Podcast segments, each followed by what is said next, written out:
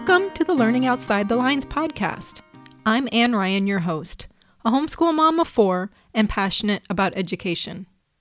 In the first few episodes of this podcast, I wanted to talk a little bit about the who, what, why, and where of the basics of homeschooling, just in a very abbreviated version. And last episode, I talked about the whys of homeschooling, and they were more centered around challenges and possibly some negative kinds of reasons that people might homeschool, such as safety or health issues or learning disabilities. Or in the case of religion, some people may not see this so much as a choice, but just as a given. So today, I wanted to talk a little bit more about the whys, but in terms of more positive or unique situations that traditional school just may not work for. I've been lucky enough to know some people that have decided to travel for extended periods in an RV. They traveled the country and they learned about the history and the culture and the specific communities that they visited. They obviously learned about history from the landmarks and the historical sites firsthand and were able to talk with people that lived there and the different museums and things like that. So they learned a lot of history and other kinds of of situations that they never would have been able to learn from books or lectures. And that is a super cool thing. Some of the side benefits, obviously, that they learned from RVing would be simplifying and prioritizing since they're very limited on space and what they can keep. Obviously, school just isn't going to work in this kind of situation. And while some people may do online schooling via their computer, and some could certainly just take their books along and do homeschooling that way. Some people just do no school for either extended periods of time on these trips or for the whole trip. A lot of people call this unschooling. Now, unschooling isn't learning nothing, unschooling is just not doing a formal method of learning. They're learning from the things they're interested in, they're learning from just reading, they're learning just basically from life in many cases. They're learning from experience. Similar to this, there are some people that I have spoken with via the internet that basically live almost off the grid. Usually, this is either in Canada or Alaska or some places like that. And there just is no school accessible to them at all. So, again, that's just a unique situation that you would need to have alternatives to school you would either do some kind of online schooling or your own curriculum that you were able to get and do it via homeschooling. Or again, that may be something that they don't use any formal schooling at all and they're just learning from doing. They're learning by being outdoors in nature, they're learning by living off the land and growing their own food, chopping their own wood, possibly building their own structures, all those kinds of things. We think of those kinds of things as only happening in the movies, but it really does happen. It happens today, it happens, it's been happening for a long time. And it's very cool to be able to interact with some of those people online on a rare occasion and find out that this is really happening today. And these kids are getting a super unique experience that they never would have been able to get. Now, clearly, some of those kids probably don't wish that they were in that situation and they crave the big city and things like that because the grass is always greener on the other side. But again, it's just another situation where homeschooling meets a need for unique situations. Now, another thing that I have encountered more recently living in Southern California is a lot of children are acting and modeling and active in very competitive sports. And obviously, these kinds of situations require tremendous amounts of practice and travel and dedication to their sport or to their uh, hobby or their career. And those kinds of things just aren't going to work well with a school schedule. Some of these kids will use tutors, some of them will use homeschool programs, some of them will have special kinds of programs where they, a couple students will gather together and do kind of a small group kind of situation. There is a variety of, of ways to do it. They basically fit their education needs around their talents. And that's not to say that their education is less important. It's just that they're fitting their needs around their their life, around their livelihood and what's important to them. Special interests are another situation where students need to fit their education around their interest or their talent, or their interest is, in fact, their education.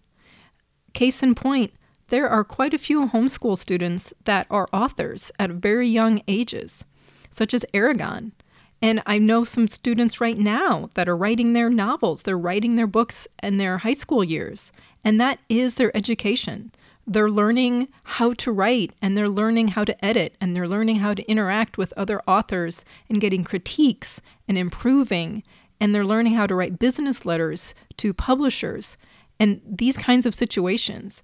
They're learning social media marketing. They're learning so much around their craft.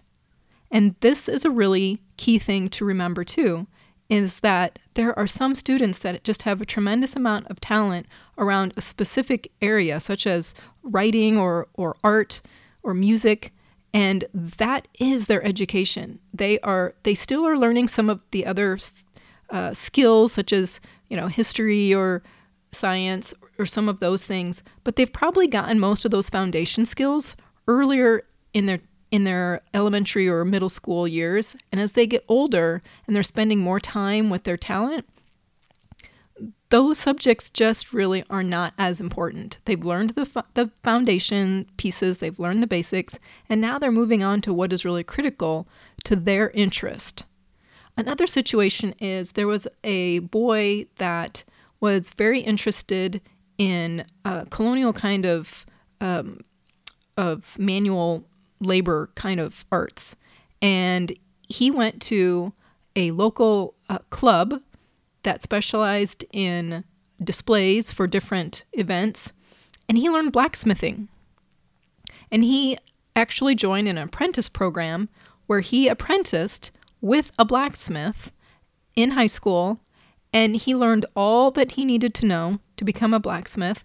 Now, clearly, this isn't one of those careers that, you know, there's a huge uh, need for it, but this was someone that had a passion for it. He had a knack for it, and he went on to start his own business at a very young age. I think he was 18 years old. And he started his own blacksmithing business and he was forging uh, knives. And so, as well as other things, but he had a tremendous talent and he learned obviously all kinds of science around this as well as the other skills with with marketing and writing and art and this was something that he's still doing today as far as I know.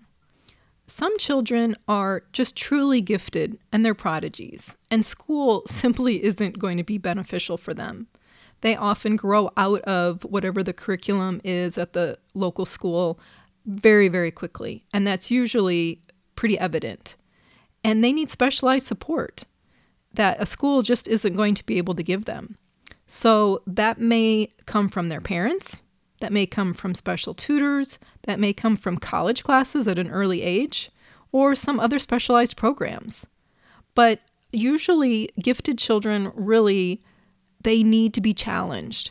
For them to just bump up a few grades, sometimes that may be all that they need, but oftentimes they really need to be challenged in different ways that a school just can't give them.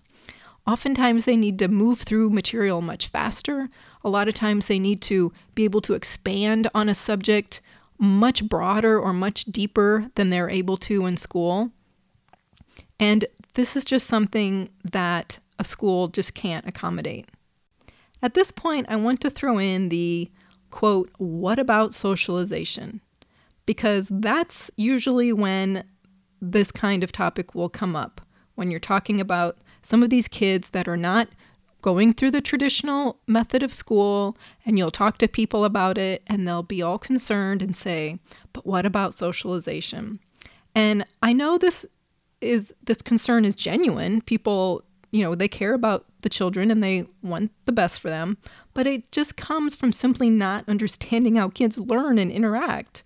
If you think about the school day, they really don't have that much time that they're interacting with their peers. It's all a schedule set on bells and structure, and they get 15 minutes twice a day, perhaps, at recess to run and play with their friends, and they maybe get 20, 30 minutes at lunchtime to interact with their friends, but really it's pretty limited in the amount of actual, quote, socialization that they're getting with interacting with their peers. And if you think about kids that are just living life, that are going to the grocery store, that are going to the post office, that are going to daily activities, and they're interacting with people from a variety of ages, young and old, and they still have their friends in their neighborhood or in scouts or in their sports or other extracurricular activities. Those are the places where people are learning social interaction. And these kinds of things are really more important because when you're interacting in the world, you're not just dealing with your same peer ages. You're dealing with people of all ages and from all backgrounds and all types of cultures. So, operating in your community and interacting is actually way more beneficial for socialization than being stuck in a same age peer group day after day. So basically, I just wanted to say that the socialization worry is just non existent. It's really not an issue. Sure, there's someone that's going to say, I knew someone who was socially maladjusted. So, sure, there's always going to be the exception.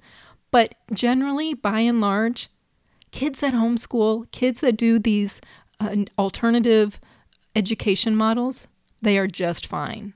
And in many cases, if you talk to other adults that interact with these kids, they will tell you that they are actually better adjusted because they can deal with a variety of ages much more comfortably. Lastly, I kind of want to talk about that problem child.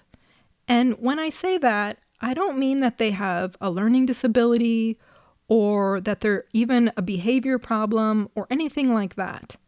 But it's that child that really just doesn't thrive in school. They don't like to be told what to do. They are bored in school and they may be failing or they're certainly not doing well. And the teacher will tell you, and you'll even know. It's not that they're dumb, it's not that they don't understand the material, it's not that they don't know how to do it. It's just that they don't fit the school model. They don't want to conform. They don't want to fall into that routine of just listening to rote instructions and regurgitating them out on the paper. And that's not a bad thing. Oftentimes, these kids just need a different environment. They need to operate on their own time schedule. They may learn wonderfully in the evenings. That may be when they are very productive and when they take in all their information. And then during the day or in the morning, they're just not taking in as much information because that's when they're tired, that's when they're not fully functioning and awake yet. And though that's not being lazy, that is just how people operate differently. If you talk to certain geniuses of the uh, big corporations and uh, Elon Musk, I think there was just a quote from him that said, I didn't go to Harvard, but I have people that work for me that did. And that's true. The people that are the dreamers, the people that are the creatives and think outside the box, they probably did not do very well in school. It's because they learned differently. They wanted to expand what they were learning about, they wanted to learn about it in a different way. So that's just something to think about. If you have one of these kids that are just a different kind of learner and they want to learn in their own way, homeschooling or unschooling is something to consider. I hope these last two episodes of The Whys of Homeschooling have given you some food for thought. There clearly is way more information that we could talk about, but I just wanted to give you a brief overview of a starting point of things to think about, plant some seeds for you to think about to possibly consider doing something different for your child if they need it. I want to thank you for taking the time to listen today, and I hope that you will subscribe so that you'll catch the next episode when it comes out. Until next time, don't be afraid to go outside the lines.